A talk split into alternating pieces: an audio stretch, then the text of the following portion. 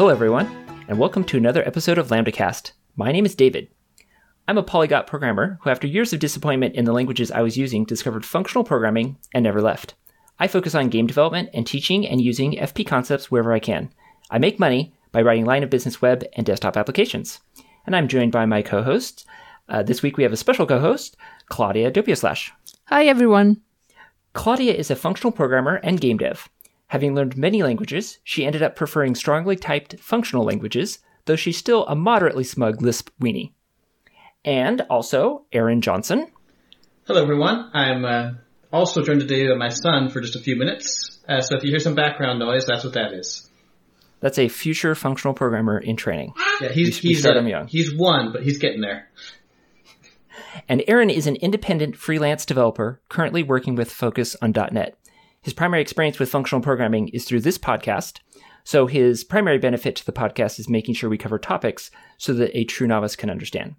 So if we're not asking the right questions, it's Aaron's fault. It's basically how that works out. And finally, we're joined by Logan Barnett. Hello. And Logan is a U I engineer presently working in JavaScript with tools such as Angular and React. He uses a lot of functional concepts in his day-to-day work, as well as M L-inspired tools such as Ramda and Flow. Logan also has a background in backend development and game development. All righty. Uh, so this is pretty exciting. We have some new uh, people on the cast, which I'm very happy about. So thank you, Claudia, for joining us. Thank you for having me. And always, we love hearing from our community. So if you want to get a hold of us, you can send us an email, contact at lambdacast dot com. You can hit us up on Twitter. We're at LambdaCast. You can join us at the f p chat dot com Slack community, where we have a LambdaCast channel. And if you feel that we're doing a particularly good job and you want to support us, you can go over to our Patreon page at patreon dot com slash lambdacast, and you can support us there. And we actually have some supporters that we'd like to thank this episode. So Javier Traconis, Andrew Newman, Derek Moore, and Olav Johansson have all pledged to support the cast. We very much appreciate that. Thank you very much. We've also gotten some some contact here, some emails. So we'll go through this here. And uh, the first one we have is from Chris Lopez. He He's asking, um, he says, I'm curious on your thoughts on Rich Hickey's Simple Made Easy talk. Um, lots of people rave about it, but he doesn't seem to think highly about types. And then he kind of gives some quotes quotes about that. And, you know, he, he says some things like, uh, you know, when, when people see you need a sophisticated type system, uh, you know, you don't actually need that. And, you know, we can get by with sort of uh, informal reasoning and, and stuff like that.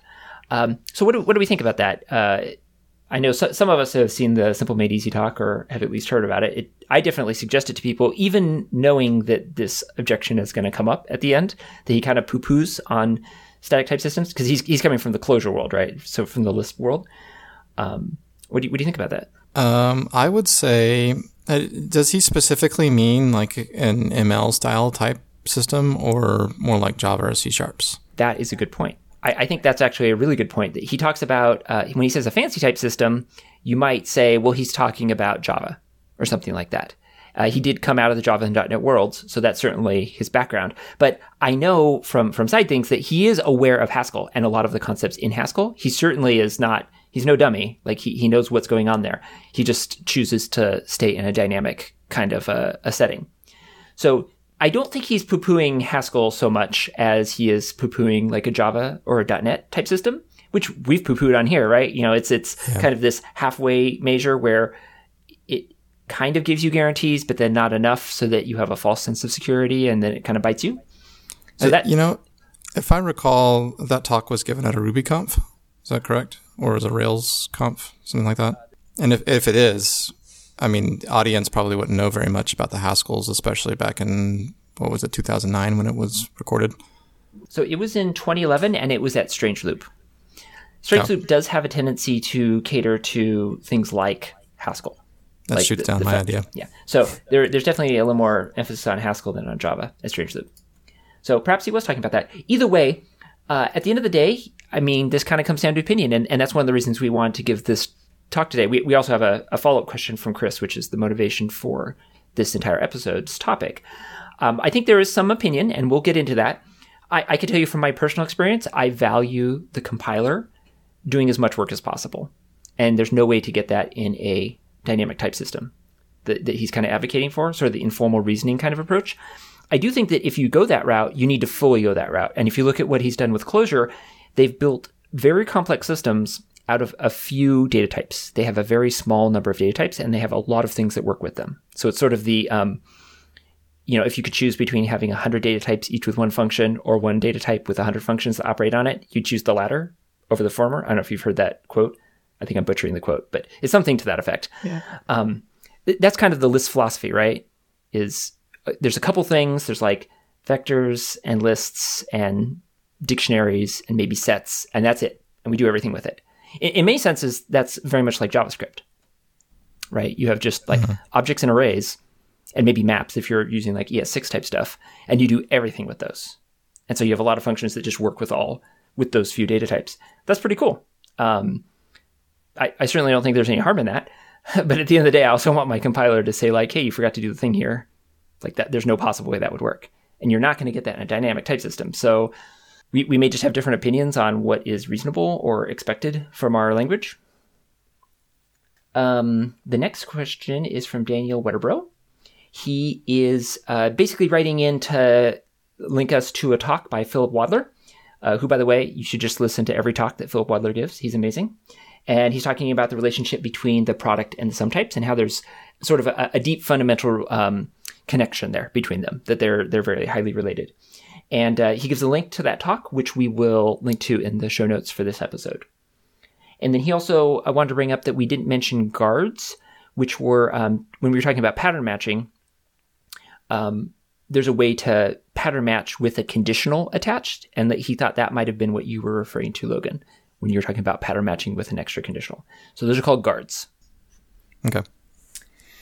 And uh, let's see, Jethro Larson uh, wrote in to uh, point out that we had not mentioned that uh, structures such as um, monoids and, and semigroups can automatically be monoids and semigroups if their internal value is also a monoid or semigroup. So there's a lot of structures where you can get sort of certain behavior for free if they contain something that has that structure. Like they can take advantage of their, whatever they're parameterized by, if that thing has this type, you know, it's a, a monoid or semigroup, then you yourself can be a monoid or semigroup with, with effectively no extra work. How does that work? Um, so the outer structure can delegate to the internal structure to make it happen. So for example, if you have like a maybe type, maybe mm-hmm. can be a monoid or semigroup by saying, it, it, in the cases where its internal thing is a semigroup, you can have two maybes and they know how to combine their values. If you have oh. two justs, they just say, hey, whatever's inside me, do whatever its append thing is. But you have to reach in and operate on the stuff on the inside. Yes, the outer thing still has to have structure, but it doesn't have to do anything special. It's completely delegating to the append of its mm, contained okay. type. So Got it's not. It's just saying, hey, grab, extract the value out of me, extract the value of the other one, append them together and wrap them back up in a just, in, in the example of maybe. So you basically, you didn't have to figure out the rules of what it means to append to maybes. You just have to figure out the rules of what it means to tell the contents of the maybes to append themselves and Got then put it. them back inside the maybe, if that makes sense. Mm-hmm. So there's sort of a, I, I guess free is too strong a word. You can get them very cheaply. Um, and, and so in things like Haskell, it's actually possible to write type signatures that say um, maybe is a monoid in the case where its A is a monoid. So you can have a maybe of type, you know, foo that's not a monoid, in which case you just have a maybe of foo. But you can have another monoid where it's a, a maybe of type list. And if list is a monoid, then maybe of type list is a monoid. So it's sort of an implementation that only works when the thing that you're parameterized by has this property. You know, it's a monoid or semigroup or something like that. Got it. Because you're just relying on its behavior to get your, your work done. Right. And then finally, uh, Nick Ager on the LambdaCast channel uh, was talking about our most recent episode on algebraic data types. And they would like to hear a discussion on how to persist A D Ts, uh, and especially some types, to a database. Um, specifically, they, they mentioned a relational database, but I think this probably applies to uh, a NoSQL type database as well. So any thoughts on saving your A D Ts into a database? Well, the A D T is a type, right? Yes. So specifically, this, he's talking about uh, some types here. So it's a type of many forms, right? It's a type right. that could be either an A or a B or a C. So how do you save that in a database? I mean, if it's a sum type and you're talking relational databases, you could pull them from different tables entirely. So you'd have like a table per um, per type, per type, per like sub. It's no, not subtype. Actually subtypes, but per uh, case of the the sum. Yeah. Okay. Um, I think that could work. Uh, we could also do it where we kind of build an aggregate of all the fields that would be across all the types. And then we have sort of an enum flag kind of thing that tells us which one we're on. And we only access the fields that are associated with the, the type. Yeah. So if you have a, a foo of string and a bar of int, we're going to have both a string and an int in our table and an enum that tells us which one it is. And then we're only going to plot the the field that we care about. You're saying like some... Uh, no judgment implied, but some monster table that's um, got columns for each piece of data that all those uh, sum types might have. Well, it wouldn't be all your sum types. This would be for a particular sum type. So the oh, sum type the, has three cases. For, for all the cases in that sum type. In that single sum type, yeah. Because yeah. that's kind of what's happening under the hood, right? It kind of becomes like a struct union kind of a thing, right? That's what, I mean, they're so-called discriminated unions. That that sort of follows on from the C concept of a union, where you can mm. have different sort of views of the data, and some will use certain fields and some will use other fields. Yeah. So that would be one way to do it. Um, if it's a NoSQL database, this seems pretty simple, right? You would just shove your structure in there, yeah. whatever structure you have, you would just serialize it and shove it straight in there. Yeah. Yeah. All right. So uh, I guess this is a win for Logan, who loves NoSQL databases over me, who likes relational databases. NoSQL databases, clear win here. Much easier to work with. Yeah. Um, Unless I'm right in all of the cases. Yeah. All right. I'm sure there's no fallacy that has that name. Partial whole fallacy, something like that. Our topic for this episode is uh, this question by Chris Lopez. He wanted to know, what are our thoughts about dynamic functional languages like Clojure, kind of specifically in this context of uh, we talk a lot about static functional languages. And there's this whole other side, the dynamic functional languages, and what kind of is their role? What's their place? How do we see them? That that sort of thing. So uh, let's start off. Uh, does anyone want to just take a stab at what is the big difference between dynamic and static in, in this context? Like, what are we talking about when we say dynamic and when we say static? So um, I probably know the least about this of this group, because I think everyone else here has used a dynamic language before. Um, and I guess I have too, actually. But uh, it's when we're talking about dynamic versus static, we're talking about variables, right? Talking about are the variables um, are the variables declared with a type, or the variable just something? Okay, so you're saying like, um, do, do you just say foo is five, or do you have to say int foo equals five? Yeah, that's a real simple way, I think, of my understanding anyway, of a dynamic versus static language, and uh, I could be totally wrong, but that's that's my understanding. Doesn't Ruby claims that it's a strongly typed language? Okay, so right. you use the word strong there, which is yeah, different yeah. from static and dynamic. But it's, yes. it's it's dynamic, so we can't necessarily say that static type necessarily ensures that types prevent uh, improper usage. One other thing I feel like I do want to bring up is that uh, there's languages like there's functionality functionality now in C Sharp where you can just say my you know it's a var. var this is whatever, and it right. figures out the type for you. So it really does have a type under the under the hood, like with your foo equals five example. Like it doesn't, you don't have to say yeah. int, you can just say var foo is five. It's still there. It's just kind of syntax sugar, so you don't have to type the. Uh, right, right. I think that's I think that's kind of an important distinction, is that really you can't say foo equals five and then foo equals uh, a string later and then foo is an object later. Which right. I think uh, in dynamic, I don't I don't know how that works in dynamically typed languages. It might depend on the language. Yeah. Usually the reference doesn't care, and you can just write over it with whatever you want.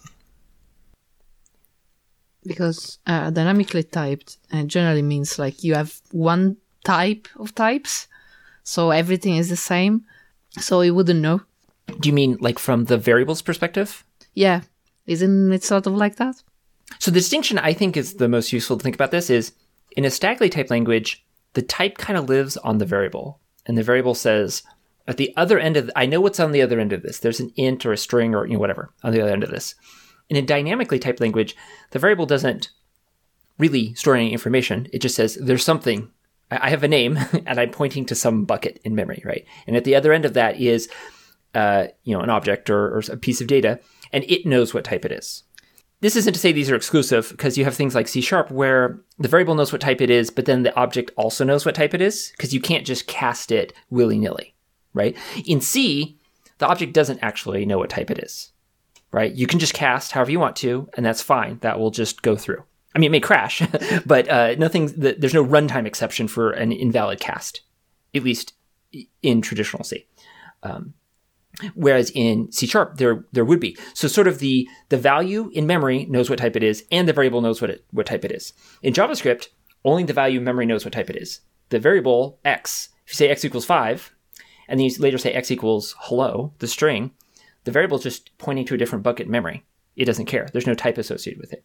But in C Sharp, if you said int x equals five, and then later x equals string, well, that variable can't be pointed at a value of type string because it's statically typed, and those don't uh, agree. That makes sense. And there's a big like runtime versus build slash compile time component to this, right? Yes. Static types have to be at compile time. So the example Aaron was given with var, the compiler is simply looking at the right side of the equal sign and saying, what will be here? And I'm going to fill that in for you. Like I'm going to do the typing for you, which is why you can't have member variables of type var. You can't just say some member variable X and then not equal something. Right. Um, and then like C basically peels all of its type information off. It runs, you know, as it as it does the build. Like once the build's complete, all the runtime or all the type information is gone for the in, runtime in C, but not in like a Java or a Ruby or, right. or Python or something like that. Yeah, yeah. So then we have another side, which is strong versus weak, and that's where we get into the object knows what type it is. So I guess C would be an example of a static weak. So in right. C, it's static. We have to say what's on the other end, but then we're allowed to kind of like change it around however we want to. Yep. In Ruby, we don't know what's at the other end, but once we get there, we can't just change around willy-nilly because uh, it it knows it's a string or an int or whatever, and therefore it won't let us convert that to something else. Well, we can we can reassign the variable to whatever we want in Ruby, but we can't mix it with other things and expect it to interact. Like if it's like I expect to operate on a string, and you pass it something that's not a string, it will complain. Uh, kind of at the function level. Yeah. Yeah. Um, correct. So the the idea there is that the, and you can't just say this thing that's at the other end of this um, variable is an int when it's actually a string. Like in Ruby, a string knows it's a string. There's a little header that tells it what kind of object type it is. Right. You know, and that kind of thing. So that's the strong side of the spectrum. So we have both sta- static and dynamic. And then we have strong and weak. And I think we're pretty much, everything is strong these days. There's not like a lot of weak languages floating around. So I, I think we can just agree that everything we're going to talk about is strong.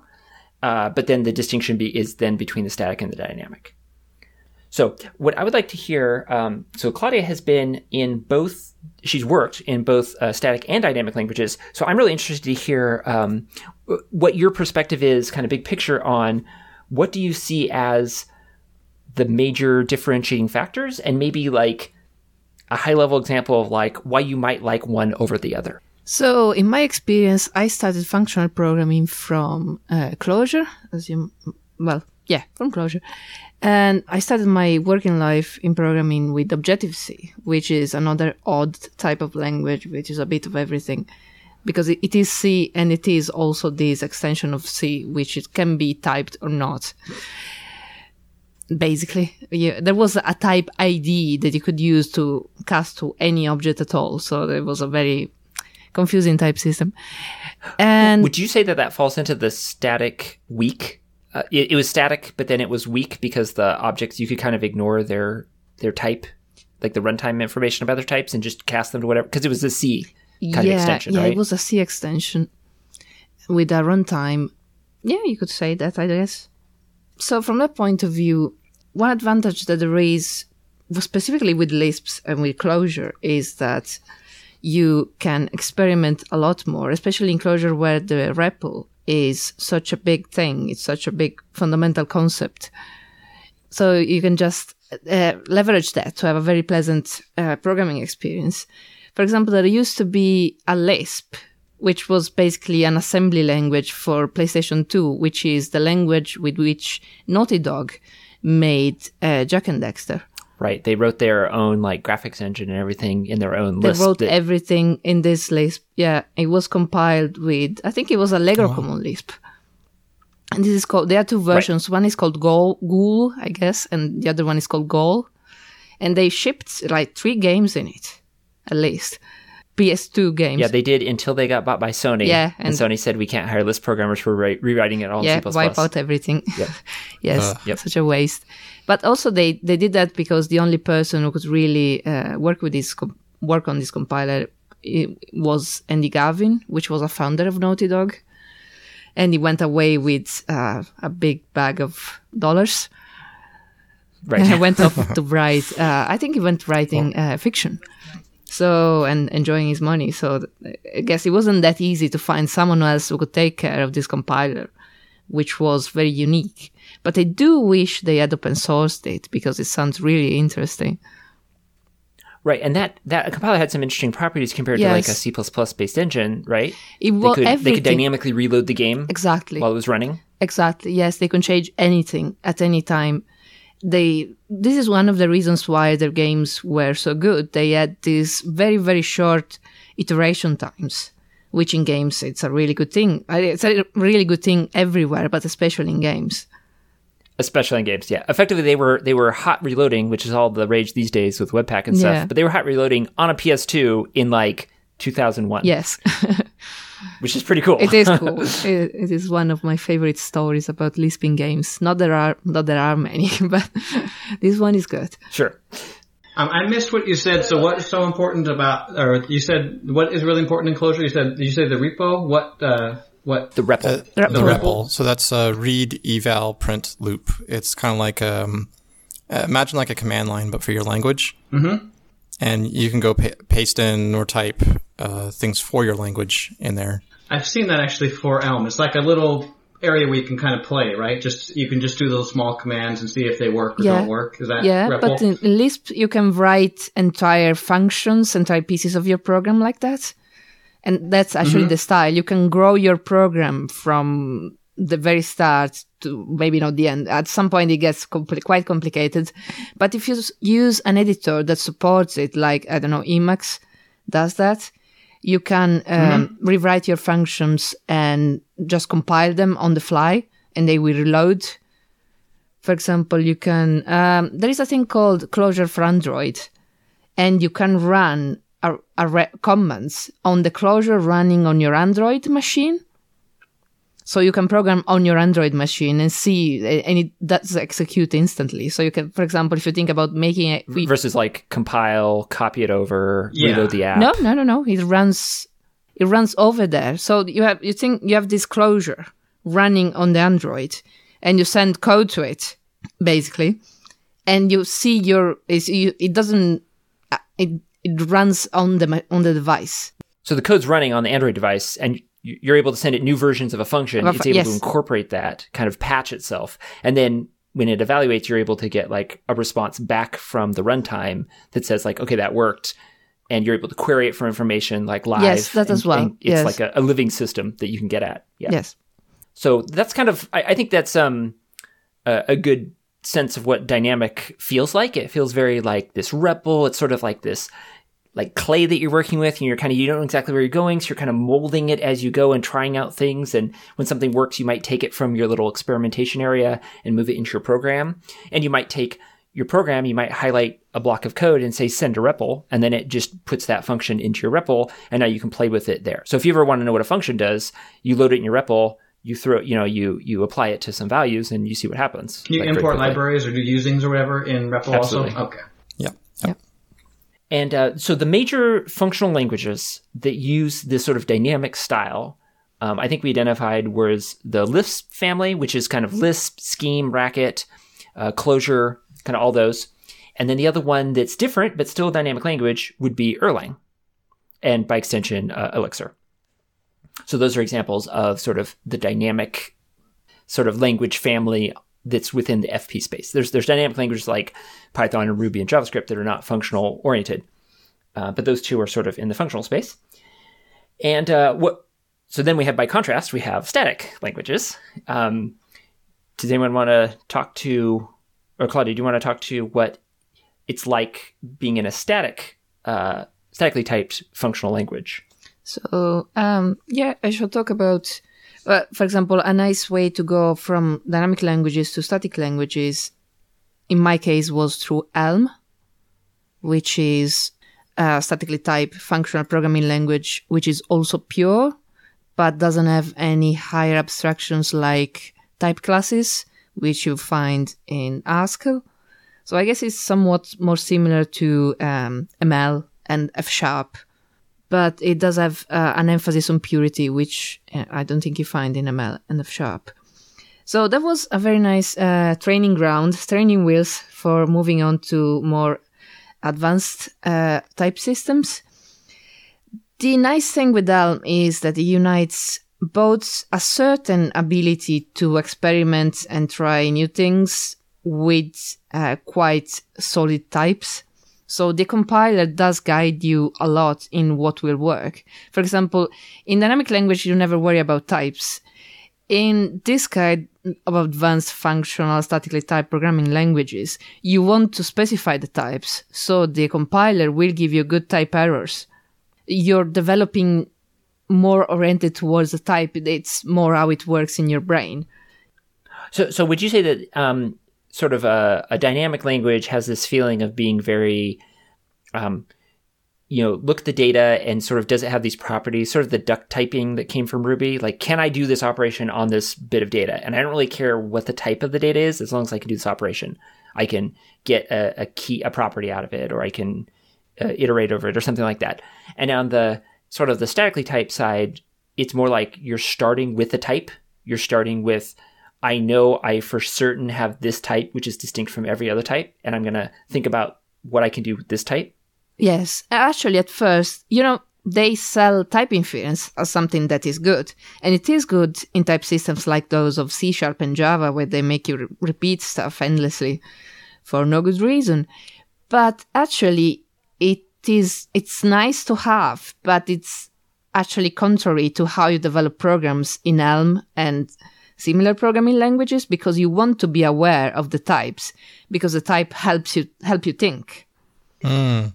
So I found this big difference from experimentation that would often result in runtime errors, but was quite fun in dynamically typed functional languages, and this uh, rigor, but w- which would work out and would be very easy to maintain and change and refactor on the statically typed side.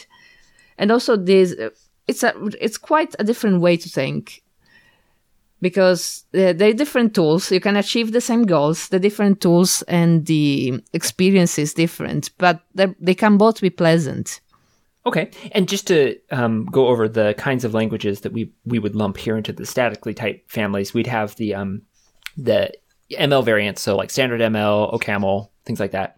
Uh, F sharp, which is sort of a derivative of M L.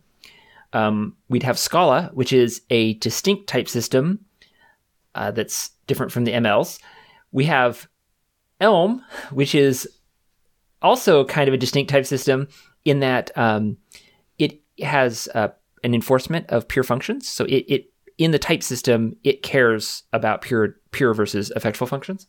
I guess Elm is a little special in that it can't really express non-pure functions. Everything is external. All the you can send commands to something else, but you don't really have like I O type stuff like you would in Haskell. So there's Elm, and then there's Haskell, which is pure. This would be Haskell, Idris, PureScript. Um, and they are pure, and they have this feature known as higher kind of types, which kind of sets them apart um, from most other languages. Scala also has higher kind of types, but is not pure. So it's it's kind of complex. You have a lot of different variations. We need like a little matrix of all the different features that these languages have.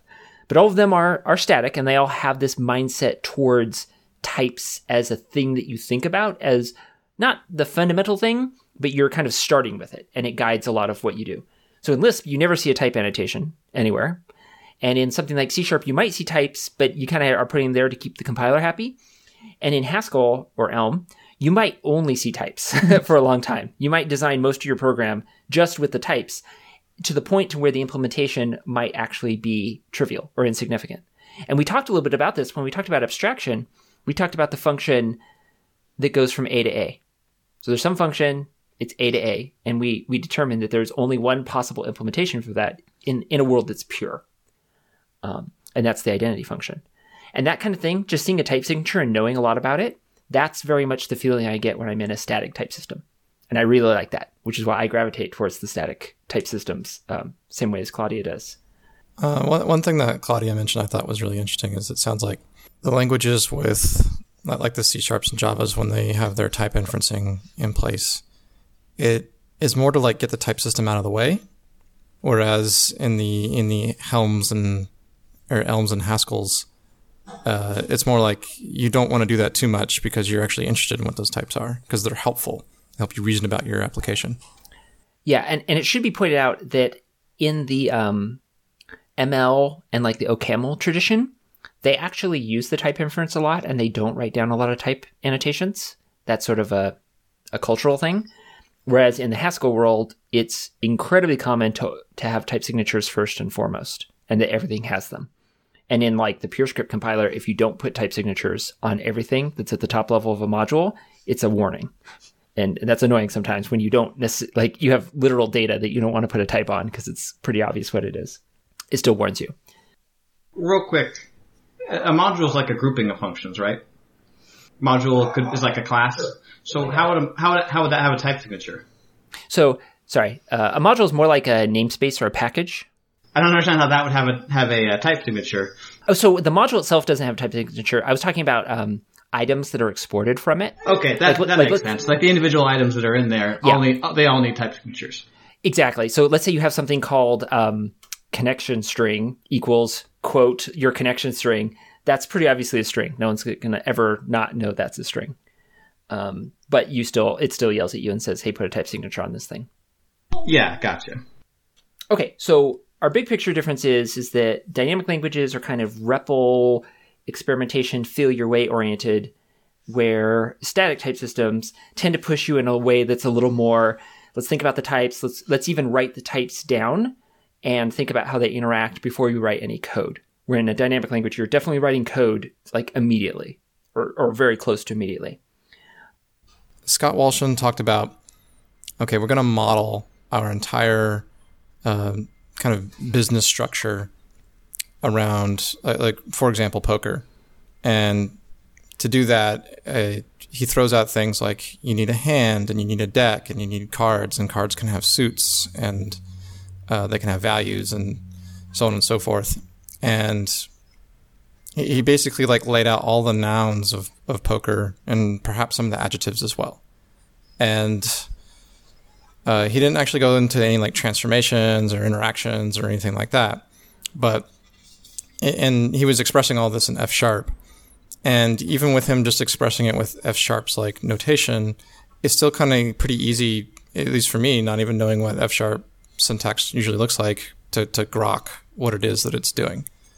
And his thought was, well, this is very, very close to, you know, whatever it is that your that your business analysts want to speak in, right? Right. It's close to the domain, and it, it's not necessarily that it's like English-like or or human language-like. It's just that it's very plain. There there there aren't like artificial types in the way, like factories or flywheels or anything that you could reach out of the Gang of Four book. Uh, It's just the types that you're interested in. Okay. So this is sort of like along that uh, design, uh, domain-driven design kind of spectrum. Like if you're interested in that kind of thing, you will tend to gravitate maybe towards this kind of thing. And there's a whole discipline called denotational design, which comes out of mathematics, and that um, Scott Walshen was talking about in that talk. There's also a talk we've linked to before by Connell Elliott about it. Um, and this is something that I only really see come up often in the static type world because you have a tool that's very well suited to express these sort of domain concepts, right? Um, versus if we were in the dynamic world, like, do you have anything to say about that, Claudia? Like if, if you were doing, you know, if you're doing a, a poker game, if it's in a static world, we would probably start off modeling the types that we would have. Yeah. We'd say, oh, uh, a hand is either, you know, empty or maybe, maybe it's a, a list of cards. We we have some types to model the state of the game, um, kind of what phase is it, if it's like Texas Hold'em or something. And we can put all that in the types. We can express it there. If we're in a dynamic type system, we don't have that.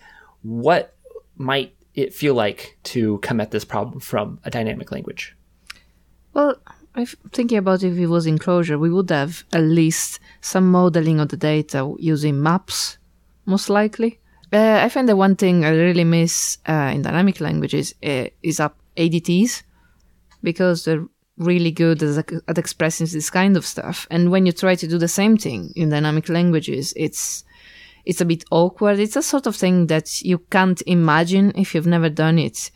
But after you have tried it, it's really hard to go back. Okay, so this kind of gets to the idea that um, in dynamic languages, they tend to have very few data structures that they use yeah. very often. Yeah. So you would have like lists and maps, maybe vector, if that's a useful distinction, maybe set. Uh, but you kind of have like three or four main data types, and you do everything with those. Um, so you're saying you would try to fit the shape of a hand or a game, you know, kind of a thing into those existing structures. Yes. It's a, it's a list, or it's an, a vector, or it's a map, or that would be what like happens in the end. Yeah. And since you have a lot of functions that know how to operate on those, you can you do get a lot of utility. Once it's in a map, you've got a lot of functions that can do map things with it. Yeah.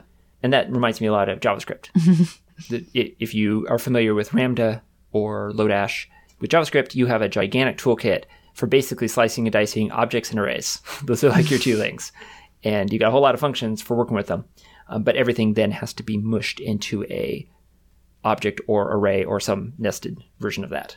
So this kind of brings up an interesting idea that you may not have a lot of types, like of different types in a dynamic language. In in a Haskell, it's very easy to make new types, right? You say data, the name equals something. It's like super trivial to make a new type.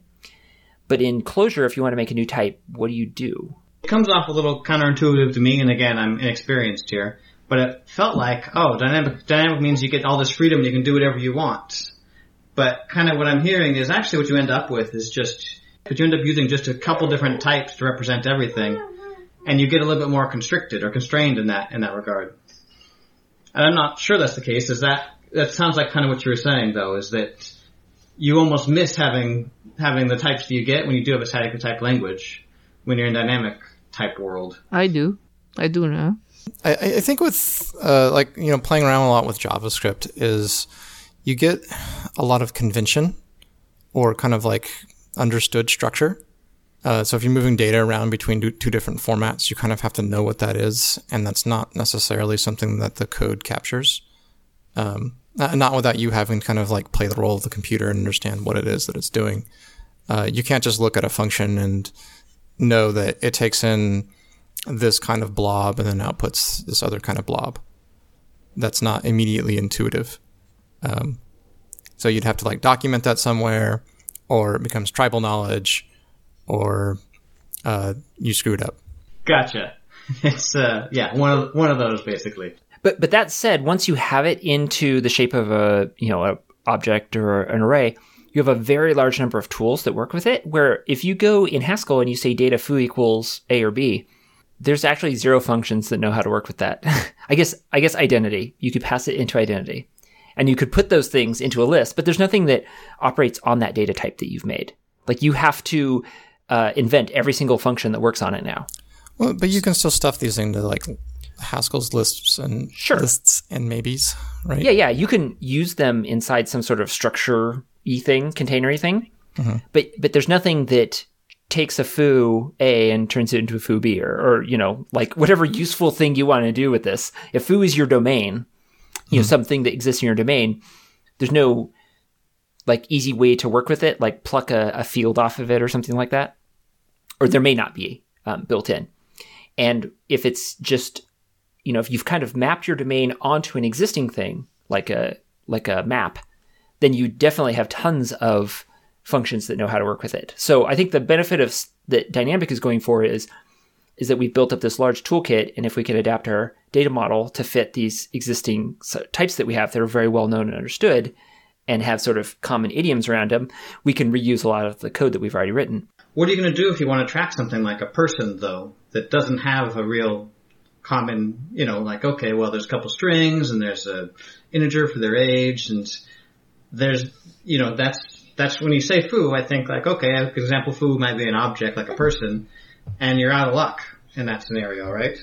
You're not often making uh, custom types, that are just some variation of a string or an integer or something like that, um, that you want that functionality you get with string and integer.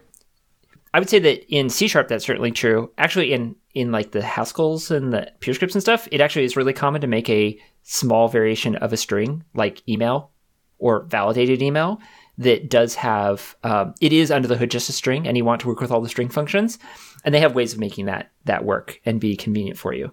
Um, but there's probably a useful distinction to be made here between like the Haskells and like the M Ls, like like F Sharp. Let's let's pick on F Sharp for a while. um, if you're in F Sharp, I think there's a lot of criticisms that you could level against it as why you would not want to go down that route, that you wouldn't have, like those restrictions wouldn't be there in like a Haskell. So in, in F Sharp, if you make a new type, there's not like a super convenient way to get a lot of new fun- to recover a lot of functionality. But as we've been talking about in Haskell, if you um, make a new type and then you say, oh, by the way, this is a functor or a monad or something, you automatically get a huge amount of functionality that just works with it now because you've you've been able to supply just enough structure. It's sort of the same way that if you make your own class in Ruby, it can't really do much. But if you do that and then you implement each and the comparison operator, and then you mix in I, or enumerator, you suddenly have all these functions that just magically work for you. And that kind of system, I think if you're in a language that doesn't have that system, it feels like making new types is very onerous because you make the new type, then you have to make all this additional functionality to go with it to make that type useful. That the sort of the utility of the type is related to the number of functions that work with it. And in F Sharp, you make a new type and there's not a lot of functions that just work with it. Or you use inheritance, right? Um, you might, although that's certainly not typical for an M L, like an F Sharp that, that's I'm, I'm in saying, .NET. I'm sorry, I'm talking about in this in the in C Sharp world, in in the in the languages that don't make it really easy to make a brand new type that's similar to but not exactly a string or an int or whatever. You're saying because you inherit from something, you get its functionality? Yeah. Yeah, although I mean, in your experience, do you make a lot of new types? Is that something that you're doing frequently? Nope, not not at all. And I and I think it's it's because it's not super easy and not really encouraged. And yeah, so there's a cultural aspect and there's a practical, like, I don't have a lot of stuff I can use with it, so why am I making a new type kind of thing? It's awkward. I have to like put things in it and rip them out and that kind of stuff. Exactly. And that's how an F Sharp kind of feels. And, and historically, that's how functional programming languages were, like the statically typed ones, is that you would make these new types. And it was, it was actually really easy to make new types. That part, no problem. But then there weren't a lot of functions you could use with it.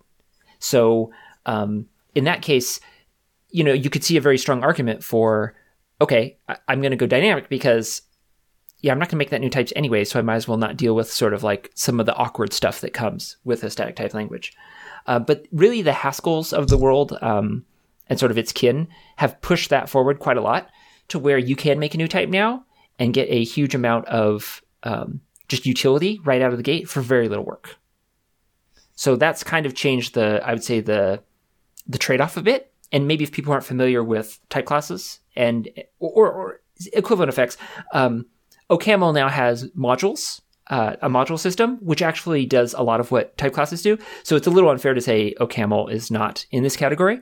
And if you look at the most commonly used, like statically typed functional languages, it's OCaml and Haskell by far, right? Those are the ones that are making inroads that are used in big complex systems because they have an answer to this problem of I don't want to have to rewrite the same code all, all, all over.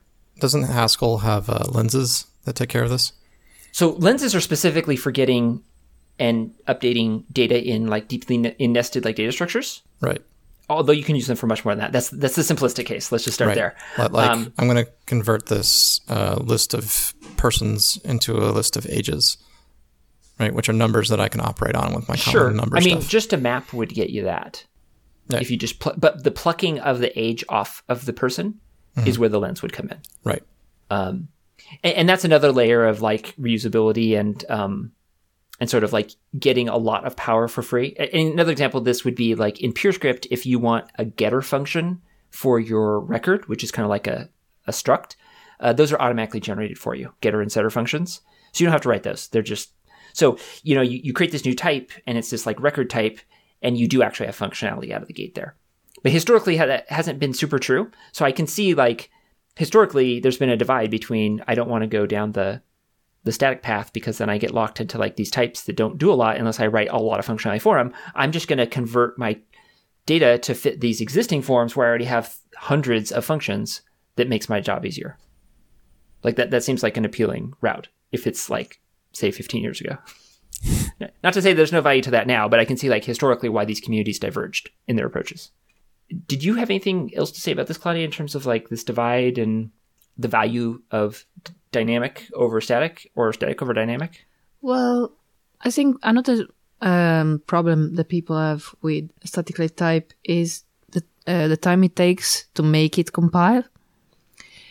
But I think it's actually sort of the same time you're spending on a dynamically typed system to debug it. So you can choose, you can either have a dynamically typed program and debug it later for an amount of time, which you don't know how long it will take, or you can have the time up front making your statically typed functional program compile, which might take a while and you, you're not quite sure how long it will take.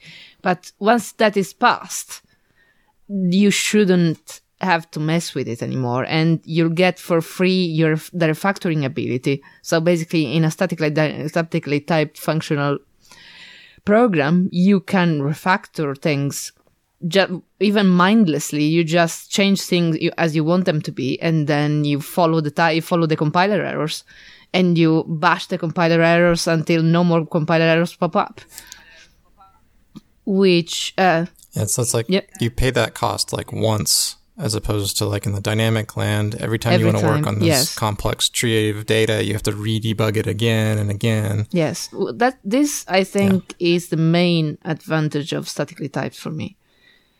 Disadvantage with refactoring as well.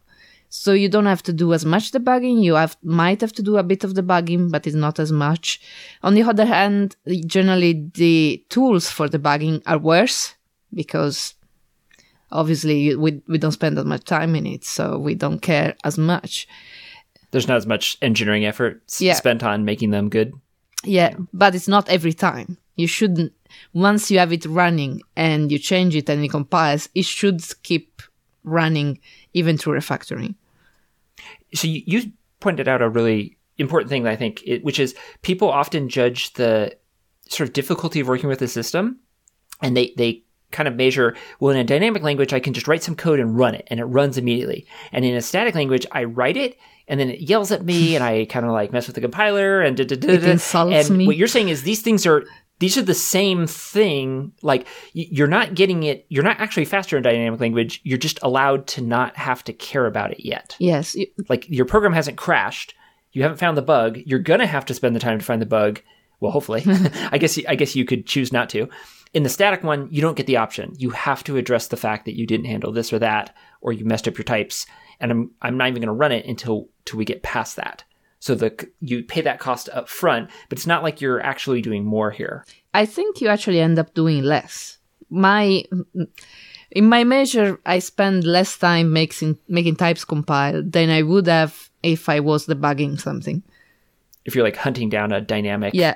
Also, because as as a As Logan said, it's like you have to do it every time. Every time you change something, you can mess everything up.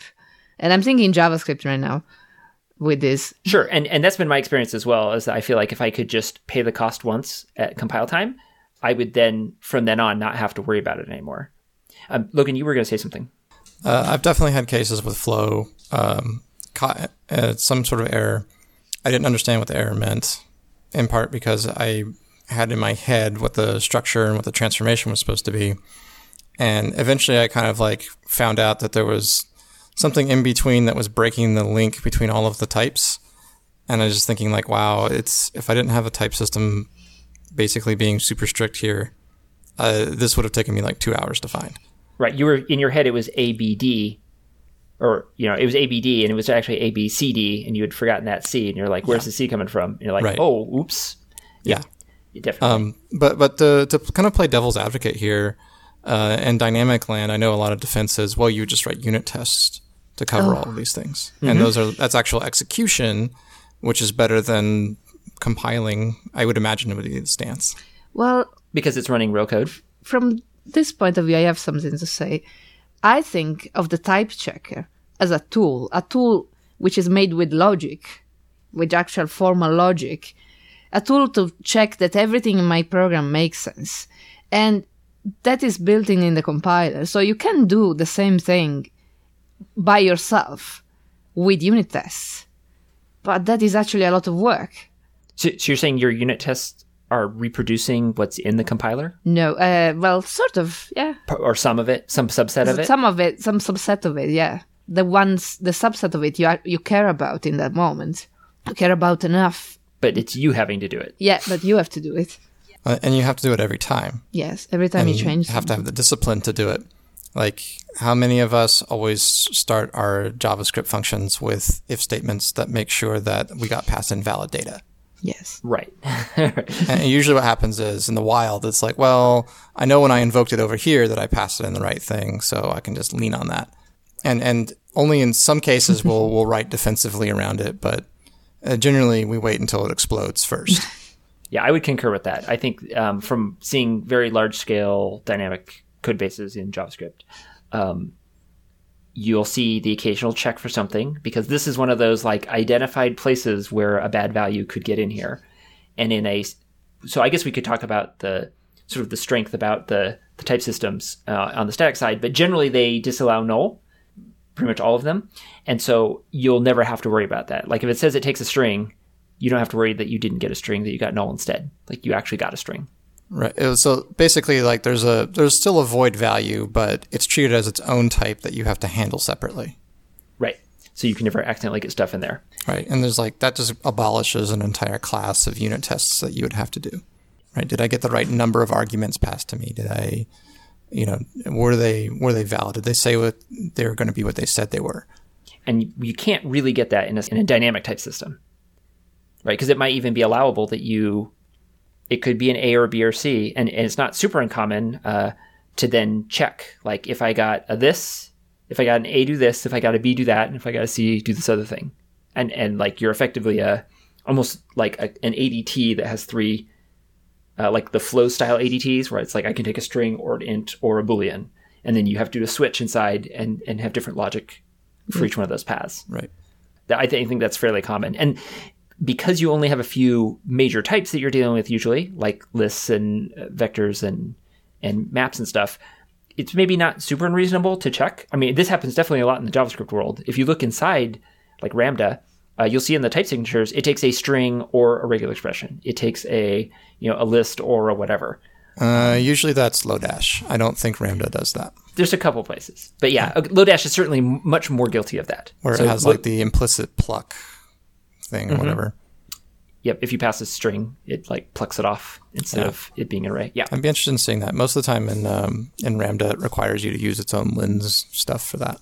Okay. So uh, what else do we want to say? Um, Claudia brought up refactoring. I think that cannot be understated. How how much safer it is to refactor when you have static types. It's kind of like you have unit tests for everything yes. that you care about from the context of refactoring. Yeah, and also you don't have to be so terribly alert as you would have to be otherwise, because debugging in a dynamically typed language like JavaScript, it's a full hands of deck, every hands of deck effort, and you you really have to put your brain into it. While with um, a type system like Haskell, you just go with the flow, type error, fix, type error, fix, type error, fix. In the end, not more type errors. Finished. And that is true with Elm as well, in my experience. When we're talking about refactoring, what type of refactoring? Are we, are we talking about moving around functions? Are we talking about renaming variables? Or we, what, what exactly are we talking about? Because it feels like... Yes. Even changing the data types. Okay, changing the data types, I feel like that particular one would make a difference in dynamic and static, but I don't see what the difference would be like, okay, now I move this, this static function from here to here. I don't see how in dynamic or... Um, static type language. Well, I mean, like the full scale refactor when you're actually changing the structure of your application, mm-hmm. which you probably wouldn't do in a dynamic language because it's too much of a change all at once. The, what oh. we would do is break okay. it into smaller changes, and you do a bit of it and you do a bit of it until, I mean, you probably will have a time frame and a roadmap of where it should end up and what you're going to do at every single step. And you're going to compensate for the inability of the language to guide you through the refactoring with that. But that is a compensation. Mm. It is possible to just mindlessly, almost, not totally mindlessly. You still have to put some brains in it, but you can make your changes as they come to you, and then you can fix things later in statically typed functional languages like Elm or Haskell. Is this because if we're, if we're, for example, let's say we're, let's say we just want to take a function and, oh, you know what, this doesn't belong in this spot, it belongs in this class instead. Is it because in a dynamic, dynamically typed language, that reference, like there's, you could just still be calling it off the old, off the old class, and there's no way you'd know that without like a big find and replace or something? Is that kind of where you're going to run into the problem? There's no, there's no compile time check in a, in a dynamic language by definition. Yeah. So, uh, you won't, and you'll stumble over an error when you try to access that property that isn't there anymore. In runtime, though. Yeah, but it'll be in runtime, and it won't happen until you actually invoke that piece of the code. Yeah, that right. sounds annoying. And some places don't get as much traction as others, so it might be some time before you find it. Right.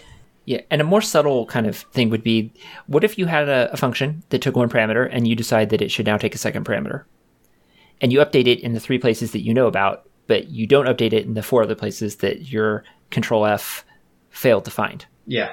And um, that a compiler, a, a static language will absolutely one hundred percent find every single one of those for you. Mm-hmm. And in a dynamic language, you, you, you might get a type miss or a, you know, argument, num- wrong number of arguments kind of thing. It might just pass undefined in like it does in JavaScript, and it silently move on. Um, right. But again, you have to actually be running that code. Um, so you have to have really, Uh, this is why the I think the emphasis is so strong to have one hundred percent test coverage in your unit tests, mm-hmm. is because it, it at least helps for these kinds of things. But if you can imagine, like, that's one example, one place, and that might be minutes to hunt down. It might be tens or hours, depending on if it's very subtle. Mm-hmm. If you had a static type system in a compiler, that y- it would be seconds. You would know exactly. Type coverage is an anecdote. It just says, at one point, I have touched this piece of code and moved on. Oh, for one hundred percent coverage? Well, yeah. I mean, co- code code coverage doesn't necessarily mean that you've got test quality. It's just, yeah, we can't, we have no objective measurement for quality. I mean, like, if all the things that I mock up and then send in my function behave properly, then, then yeah, everything just works. But I'm not actually sending the real thing in when I'm sending in a mock. Right. And mocks can hide uh, problems. Right. They right. can hide A P I change problems and, and all kinds of things like right. that. Right. I have to remember to update the mock if I update the original source's signature somehow. Yeah. So if if you're one of these people um, who says, you know, I really love the way it feels to write in a dynamic programming language. It feels like I just I just get in there and I start writing, and it's fast. It feels really um, creative, and I'm just kind of exploring. I totally feel you. I love that feeling. I just want you to think about, okay, so do you do that all the time, or do you like have to appro- do you have to do more like a T D D kind of style? Because if you do anything approaching like writing your tests first or along with or immediately after your code, you could kind of think of getting it to compile as writing your tests along with the code. And so like the idea that it takes a while to get that to turn green or to compile is not actually a weird thing, even from a even coming at it from a dynamic language perspective. And uh yeah, so what Claudia said earlier, it can't be emphasized enough that if you just write some code and you run it, you actually aren't done. Like, you have to go so much further to know that it's tested and it's working, where in a com- a strong compiled language, you know, like a Haskell or an Elm or something, that we joke that, you know, in, in Java, the joke is it compiled, ship it, because it's like, you know, that's not true, right? Or C plus plus before it, right? You, it was a joke because it was so absurdly not true. And in Haskell and Elm, and especially languages like Idris, we are getting very, very close to where we can say it compiles, ship it. Like that we are, with a very high degree of certainty, okay with that. Um, and that's like a big change that, you know, if you, you think of your static type system as this kind of, okay, it compiles, whatever, how good a guarantee is that really? Flip that on its head and, and consider that there might be a static type system that that really, wow, okay, it compiles. I, I'm pretty darn confident in this now, and not in a sarcastic way. Uh, for what it's worth, just kind of a side note, uh, Flow actually has a coverage checker. You can run over it because Flow keeps in mind that you have legacy JavaScript projects and everything. So you can uh, kind of add types as you go. And you can say, okay, well, I'm going to annotate this file. So I'm going to put the little flow marker at the top. And then, you know, it, it assumes that everything is like of type any, which basically means there's no type information until you start adding it on. Um, and, you know, sometimes it's not always clear what's getting type inferred versus what's actually just, you know, being type checked. And so you can actually run it over the code and it'll colorize all the things that you need to see. So you're saying that's almost like automatic unit test coverage coming from the type system. It's like test coverage, but applied to types. Right. Because in Flow, not everything is typed. In Haskell, everything's typed, right? Right, because it has to be, yeah, from mm-hmm. the ground up. Yeah. Um, one thing that uh, dynamically typed languages can do, and we don't yet know if statically typed languages can do, is the Erlang case. For example, there is uh, so there is Erlang, and the same actor system that there is in Erlang has been implemented in Akka, but there is no complete version of typed Akka yet, I think. I think they tried once, I think, so Wadler tried to put a type system into Erlang, and they only partially succeeded, because Erlang has got a dialyzer, which I think it's called success typing, if I remember right, but it's not complete by any mm-hmm. means. And Akka had a typed version, but I think they scrapped it, and then they are making another one now, which probably someone else knows better than me how far along they are with that. So what's the primary, can you give an overview of what the what the problem is there? Uh, well, like what's the big roadblock? I, I'm not quite sure, to be honest, because I, I have okay. limited Erlang experience and I have zero Scala experience, so I, I wouldn't know. But you should probably read, the, anyone interested should probably read about uh, the Wadler attempt, which I think might have produced a paper, possibly. I, I imagine he wrote a paper. He writes a lot of papers. Yeah. so, so the, I mean, if we were to take a, just a very high-level, uninformed stab at this, the problem with an actor is that an actor can kind of change its shape yes. in response to a message, yes, right? It's, it's very sort of, runtime-based. It produces a result. Things happen at runtime all the time, and you know you don't know what is going to get sent to you. Right, and but you, so you you reply to a message, and you might then return a new version of yourself that replies to a different message or the same message.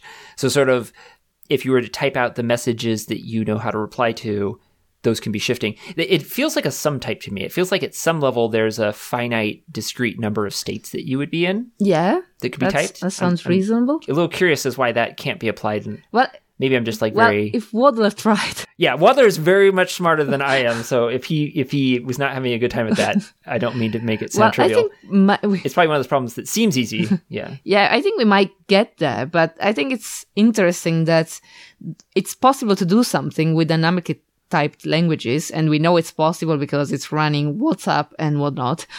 And but it's taking us ages to get to the same points in statically typed languages. Yeah, that's a good point. Um, there are certainly things that have been successfully done in dynamic languages for decades that we have only really had a solution to in statically typed languages in the last like few years. So there's a lot of sort of ongoing development in the statically typed uh, space to get closer and closer to the capabilities that are available in a dynamically typed language. And I, I feel this when... Um, Like I remember playing around with static languages, static F P languages years ago, like in F Sharp. And there was, there was a definite trade-off between like the Ruby way that I was doing it at the time and the F Sharp way. And I could see benefits to both of them, but they were different. And now, uh, like recently I was doing some PureScript stuff, and really the PureScript and the JavaScript both had answers to the same problems, and the answers weren't super different. It wasn't like, oh, here's the JavaScript way, and here's the really crappy, clumsy, awkward PureScript way. It was like, oh, and here's the PureScript way, and like, you know, it's it's different, but it's it's pretty close, because the type machinery is is sophisticated enough. Not that it's necessarily more complex, although you could argue that there is some complexity that has crept, crept in there, um, or at least um, maybe complexity is the wrong word, requiring of a mathematical sophistication that is uncommon amongst most programmers, or you know, mathematical slash categorical theory, uh, like understanding those concepts. Um, it didn't feel that far apart. It felt like, wow, here's the JavaScript version, here's the PureScript version, and the PureScript version is just like the JavaScript version with types and and all these wonderful guarantees. But it wasn't like we were giving up a lot of the, the guarantees, or uh, sorry, uh, we weren't giving up a lot of the, the niceties that we had in the JavaScript version, the ease of working with data and manipulating it and moving it around. What are some of these niceties that you're talking about? Because you're saying there there are things that we're just getting. What are they? Okay, so uh, you do an H T T P request, mm-hmm. and you get the response back, and you do json dot parse dot foo. And I've just extracted the foo key off of whatever that JSON thing that came back was. Mm-hmm. It doesn't get much easier than that. That is really dang handy. Yeah, just saying like, yeah, just grab this, and you don't have to say what it is anywhere. You're just saying like, yeah. I, I'm expecting a foo there. I'm just, I just want it. Yes, and you could even guard it if it's going to fail, you know, that kind of thing. But you didn't mm-hmm. have to do it. There's not much ceremony around that. You want to do that in like C Sharp? Well, we got to like write a deserializer for it and list the structure of it, and you know, it's this huge kind of ordeal. I think there's um, like the message bag now, but yeah, either way. Yeah. Um, that's, in, that's recent. In something like PureScript or Haskell, uh, you can define the structure that you expect it to be when it comes back. Mm-hmm. And then you can kind of say, and automatically generate a deserializer for JSON that, that produces one of these for me. Just like, go make it happen. Mm, and they're okay. very good at doing that. So you've defined the structure of what, what it, you expect it to be at the end of the day, um, which you are going to have to do in a static type system. But the extra work involved and then like moving things in and out, kind of the, the bread and butter of dynamic languages is easy munging of data, right? Like like Ruby and Perl and Python grew up out of this, like munge was a common word. Uh, munging text files, munging config, munging data, you know, re- responses to like H T T P requests. They were very good at that. Um, it's very quick to do. And I, I actually feel that way a lot of times in like Haskell and PureScript is that I can just kind of munge stuff. And it's not this big, complex, sophisticated, you know, shuttling types around all over the place kind mm-hmm. of operation. Mm, okay. Um, but I don't necessarily feel that way in a language that doesn't have some of these facilities to like auto-generate things like uh, F Sharp. And one one thing I'll point out is, like, I've been using Emacs. I'm still learning it. Maybe everybody's still learning it. We're just in different points in the fractal, right? Um, and, you know, it it has uh, eLisp, which is a Lisp, Lisp dialect.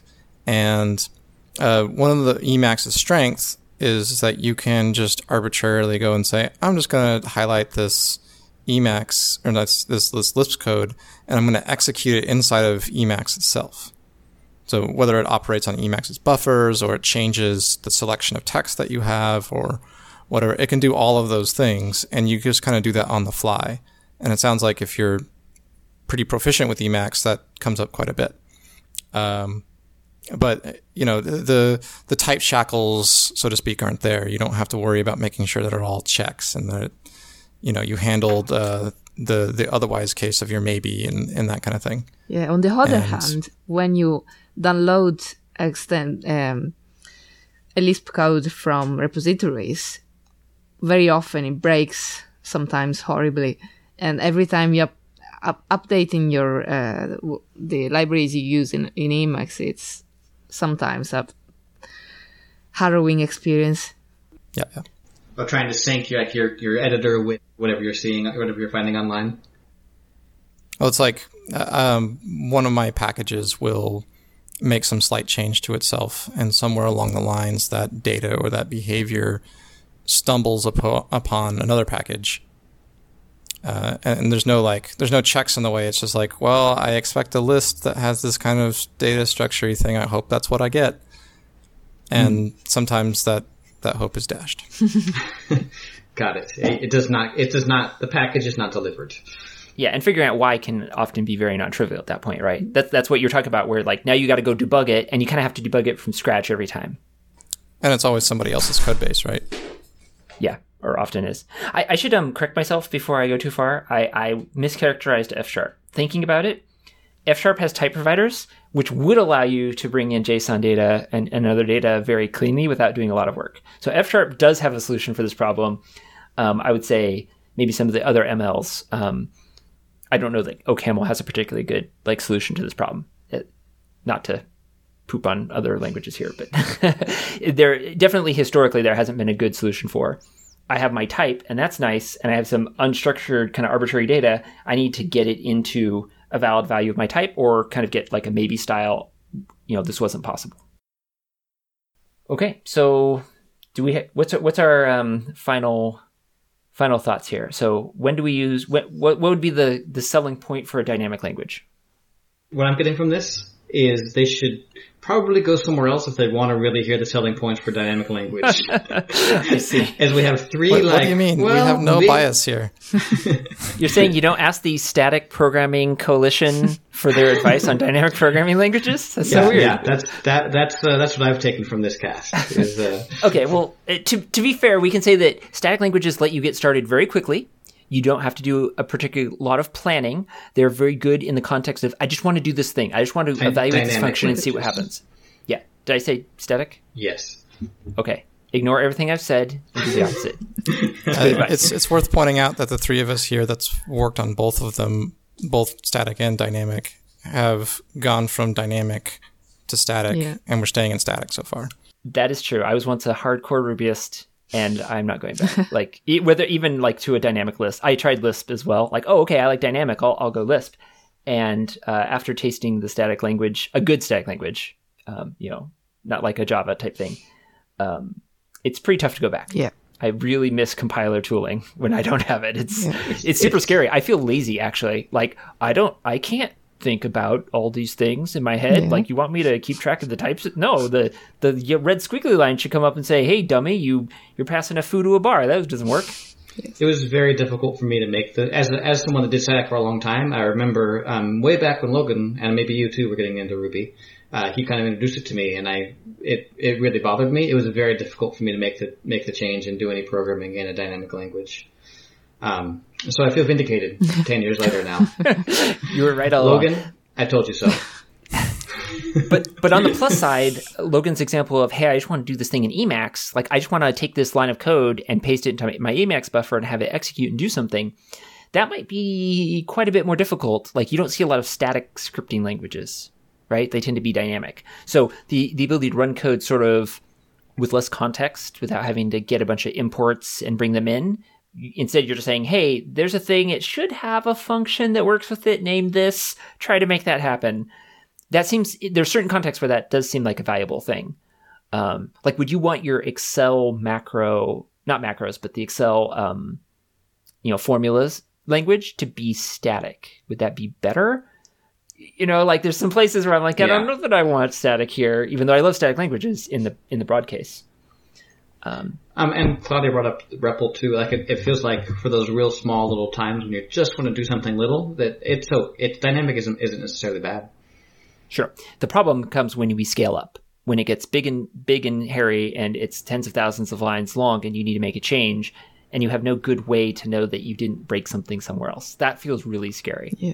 Which is, you know, why we have testing, a culture of testing, right? One sad thing about uh, that is that I was opening gradual typing. I was looking for, uh, waiting for the results from type closure quite uh, with expectations, but it didn't quite pan out in the end. It turns out that if you don't always use a type system, then some pieces of your code don't have guarantees, and it's hard to have guarantees when some parts of your code are not cooperating. Right. It's it's sort of the same way you, you would have in Flow, right, in JavaScript. You you have to almost treat the parts of the code that are not statically typed as if they're another language, and almost have like an F F I boundary that you're like, okay, within this, I'm good, but that other stuff that's not yeah, statically I, typed. Yeah, I find like when you run into problems with, oh, I had some assumptions from Flow in this part, it's like, okay, well, if those assumptions have failed because of the dynamic nature of the language, I need to go in and start hitting that part with Flow now. And sometimes it can be kind of tricky on a legacy code base because now you're touching way more that's within the scope of your change. But it always winds up being for the better. Extending the flow out more, like bringing more of it under a static type system. Right. But sometimes it's tricky of like it has a ripple effect and it starts hitting a bunch mm-hmm. of other things. And so as an alternative to that, you could say, okay, here's a type coming in. It's coming in from this sort of untyped area.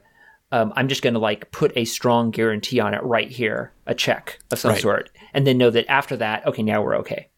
So it's almost like F F I, like I was saying, it's almost like foreign data that you're validating before it comes into your system. Um, I, I know that um, typed Racket is kind of popular. Yeah. Um, people kind of often talk about that. I'd love to find out from someone who has experience with typed Racket how that actually works out in practice when you're combining a, a typed module with like an untyped module. Uh, but I, I agree with you. My experience has been the same. If you don't have typing everywhere, you kind of lose a lot of its value. Mm-hmm. I feel the same way about purity. You write your own pure functions, and that's great, except that you run into one function that's not pure, and you can't rely on every function being pure. And now you have to start thinking about, on a function by function basis, hmm, is this one pure? Can I combine it with the other ones? Uh, versus if everything's pure, you just don't ever worry about it. It's like the balls that you're juggling, the seven plus or minus two. Like, if it can't ever happen, it can never wind its way into your, you know, things that you're having to, to keep going. Mm. Yeah. So that that's a benefit for going all the way into, you know, what, not mixing your paradigms, basically. All right, what can we say for static that we like? Everything else? Just we, yeah, the whole podcast? See the podcast. Like, just, just, just over the last couple minutes. Yes. Uh, we're, we're all in favor, yes. Um, it does come with a cost, and I think it is very much worth pointing out that it will feel like you're moving slower initially. There will be this perception of, hmm, this feels like a lot of work. And it's true. It is a lot of work. It's all the work that you were going to do anyways, slowly, by debugging runtime exceptions. But that's the same argument that was made for test-driven development. It's a good point. Or just going back and putting in unit tests in the first place. It's like, oh, well, now I got to spend more time writing more code that goes and makes sure that my code did what it says it does. Right. So type um, types, strong static types are the ultimate T D D. Right. And in fact, it's funny because uh, Edwin Brady has a book about type-driven development in Idris, which is pretty fantastic if you're uh, if you're feeling comfortable with going tackling something like Idris. It's not actually that scary. Uh, but people abbreviate that T D D, and it's type-driven development. And it's kind of the ultimate test-driven development in a way. Um, it, it covers so, many, so much of the same space. And that's definitely been my experience. My uh, feelings of fear over refactoring a code base Um, with strong types feels better than when I have a dynamic code base with lots of unit tests. Like the, the types with no unit tests feels better than the dynamic with uh, with no types. Mm. It's been my experience. All right. Thanks everyone for joining us. Thank you. Thank you. Thank you all. See you all on Slack.